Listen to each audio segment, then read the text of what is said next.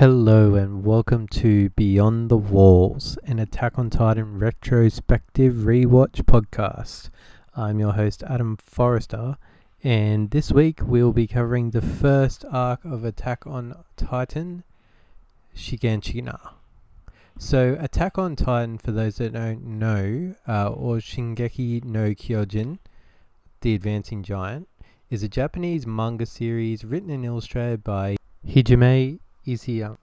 Set in a world where humanity is forced to live in cities surrounded by three enormous walls that protect them from gigantic man eating humanoids referred to as Titans, the story follows Eren Yeager, who vows to exterminate the Titans after they bring about the destruction of his hometown and death of his mother.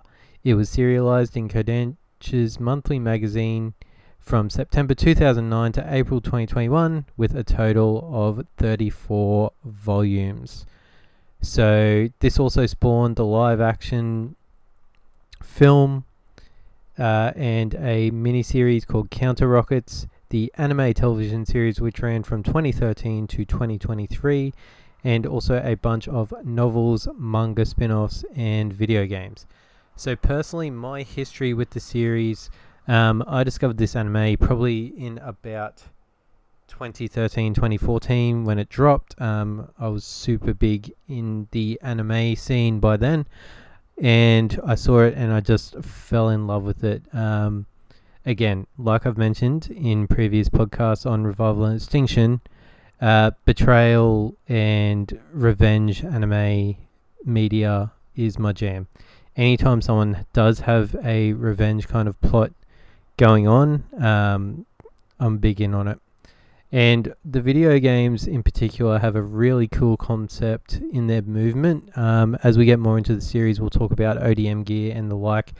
But I've played Attack on Titan Wings of Freedom and also Attack on Titan 2 The Final Battle in terms of that. I've I've touched briefly on uh, Attack on Titan Junior High the spin off anime series and manga series, only the anime side of it though, uh, which I guess we'll talk about as the kind of podcast goes on. So, in terms of the anime, I've watched everywhere except for the final episode, uh, which aired probably two weeks ago at the time of recording. Uh, also, a big old heavy spoiler warning for this entire podcast because this is a retrospective myself and my guests are going to be going back and talking about changes that we've noticed on our rewatch. Um, so, if this is your first time experiencing the media, I would highly recommend going off, reading it, watching the anime first, and then coming back and following along with our rewatch to see what you picked up or what you missed. So, that gets into this episode, being episode one, covering the Shiganshina arc of the anime. Um, we won't be covering the films because they really are kind of recaps, I guess, of that. And whilst they do provide a more condensed story, um, they definitely don't do this series justice at all. Um, recaps hardly ever do. So, starting off in part one of the arc of the fall of Shiganshina, we kind of set the scene of the world itself. So, we go behind Wall Maria to the town of Shiganshina, where our three three protagonists kind of live uh, Eren, Mikasa, and Armin. Um, so, it starts off, first of all, this is made by Studio Wit uh, for the first two seasons of the anime, and they just did a fantastic job in animating this. Um, we'll talk about Mappa when we get there, who've also done an exemplary job, but a different job nonetheless. But first off, with the visuals with Wit, for something from 2012 2013, we're looking at here, uh, the, the visuals are just stunning and they've really helped set the standard for animation going on. I feel um, everything their studio has done in terms of the anime space has been quite good in visuals. Uh, if it falls apart in storyline, in other aspects. However, uh, this this shows Mikasa running out to Eren, who is asleep under the tree, having a bad dream, uh, which kind of again spoiler warning, people. Spoiler. Um, kind of falls into some stuff that we find out later in season four, uh, particular surrounding his founding Titan power. There, uh, it starts the the vision of the author in this regard of being able to go forward and back and plan ahead. I I really think that he had the majority of this vision already planned out because there's so many little things in this um, this episode or this arc alone that are foreshadowed really well all the way up to season four or the the end of season three, early season four, as we find out. Um, so Mikasa wakes Eren up. Uh, they're both around 10, 11 years old at this point in time, and as is Armin when we meet him, and they run back to town. Um, so, and then we are introduced to Eren's mother, um, who scolds him for for just being a little troublemaker. Um, Carla.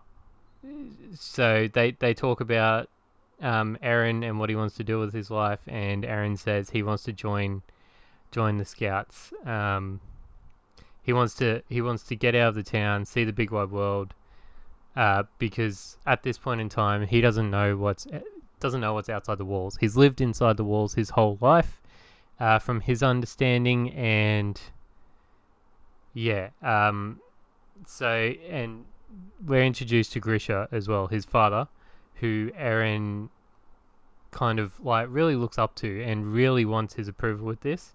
Um, he also wants to know what's in his basement. Um, a traveling doctor who goes off to around all the other districts to help help the people. Uh, so after that, Eren and Mikasa run around the town again, uh, and we're introduced to Armin, who they they save from a group of bullies. Um, Eren can't fight for shit. Um, Mikasa is just a badass. it's it's quite hilarious. So Aaron Eren and Mikasa run up to this group that are picking on Armin, and Eren's like, "Oh, I'm gonna take you on. I'm gonna I'm gonna whoop all your asses." And they're like, "Bring it on, bitch!" And then they see Mikasa, and they're like, "Well, actually, we're just gonna go, um, because Mikasa's a badass." All the all the children are really well voice acted. They are voice acted by their their main voice actors for the series, which I thought was also good and bad. Um, it's always interesting hearing grown ups try and take the voice of a ten year old.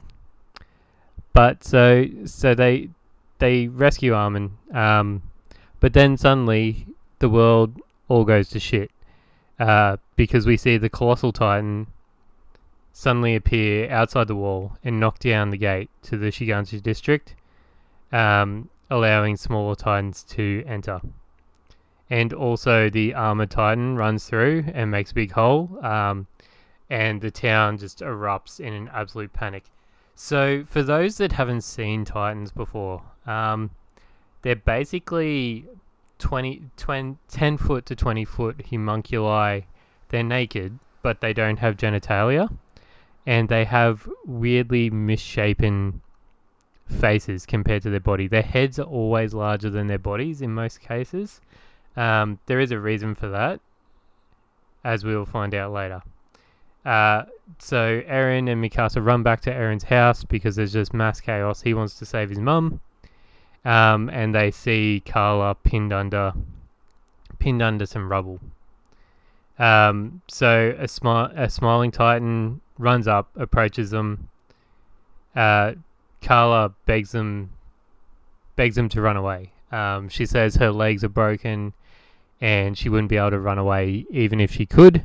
Um, then we then Hans runs up, who's a city guard, uh, part of the the regiments, uh, who is introduced earlier as a bit of a drunkard and just a pretty inept fellow.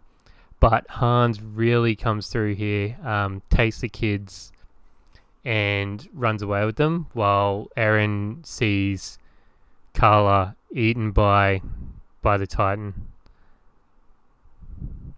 Um, then we move on to episode two, starts off with the kids reeling with the shock of seeing Carla eaten alive.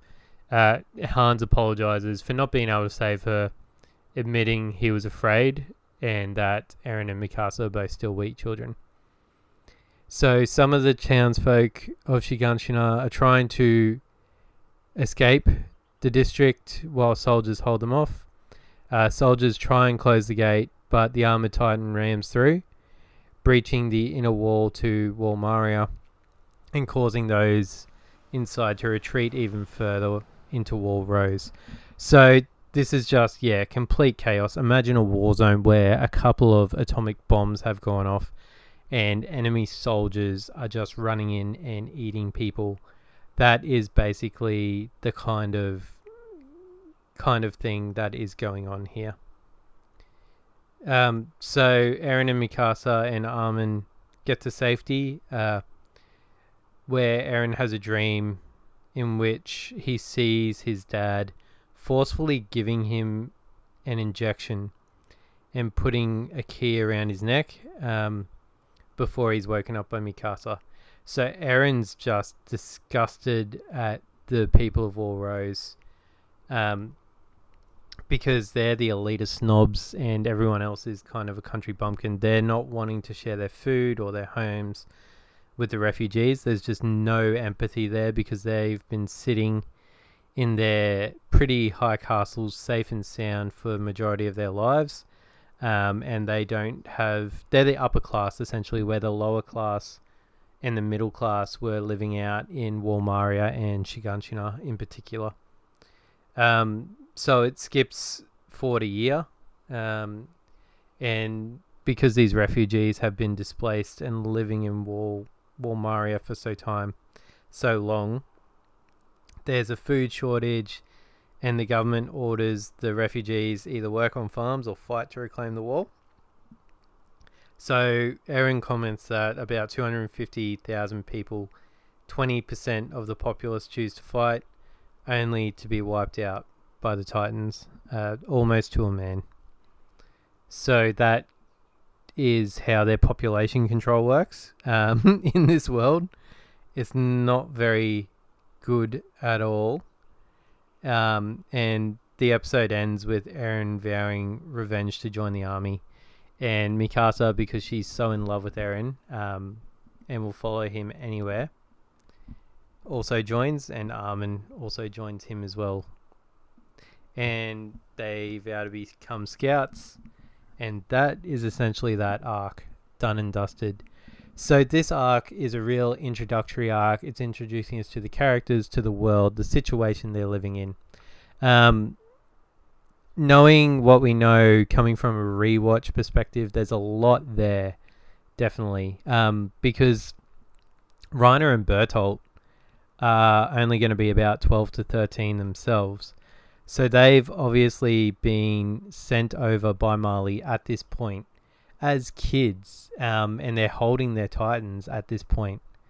Um, so they're they're only a year or two older than Eren, Mikasa, and Armin. Um, so I guess just using children in warfare being such a huge theme of this piece of work um, is just crazy to think that that they send these 12 13 year old boys to take down the wall, um, and that their Titan forms still look the same, whether they are adults or children, is very interesting. Um, I'm guessing it was to keep everything like keep the the surprise and shock when we find out that Bertolt and Reiner are the uh, colossal and armored titan respectively. Um, but to find out that Marley has sent them over to Paradis at this time already um, to start beginning their attacks is just wild from from a societal perspective. Um, so really powerful coming back, knowing that for me, uh, watching rewatching that and being like shit. As much as we grow to dislike, um, and as much as we can empathize with Eren for hating the colossal and armored titans after the death of his mother and destroying his home. Um, sending out these fucking little kids to war um, is just was a powerful moment uh, for a rewatch, and is the benefit of having ha- having these kind of rewatches for this type of media, where there is such a twist, and when there has been such a time, like it's been eight years um, since I've watched the first season, and going back and watching it this time around, knowing knowing what we know, has definitely made it a valuable experience. So, with that, everyone, I invite you to watch along with me as we go forward. Uh, the next arc being a dim light amid despair, humanity's comeback, covers episodes three and four of season one of the anime. Um, so go watch them. They're only 25 minute episodes, easy to do. And if you guys have any contributions or anything you would like to add in regards to what you are experiencing, if you are watching this for the first time, um, you're pretty crazy because there are going to be lots of spoilers dropped. But if you're watching it on a rewatch with me, let me know what what you notice and what you pick up with this this second or third time potentially even going through. Um, I've created a new channel called Beyond the Walls in our TSMP Discord, uh, which is bit.ly TSMP Discord, all caps. And also, if you could leave a review on wherever you get your podcasts, for this podcast in particular, outside of the Revival and Extinction feed, it would be much appreciated. So, this is Adam Forrester uh, signing off for the first episode of Beyond the Walls, an Attack on Titan retrospective. Thank you.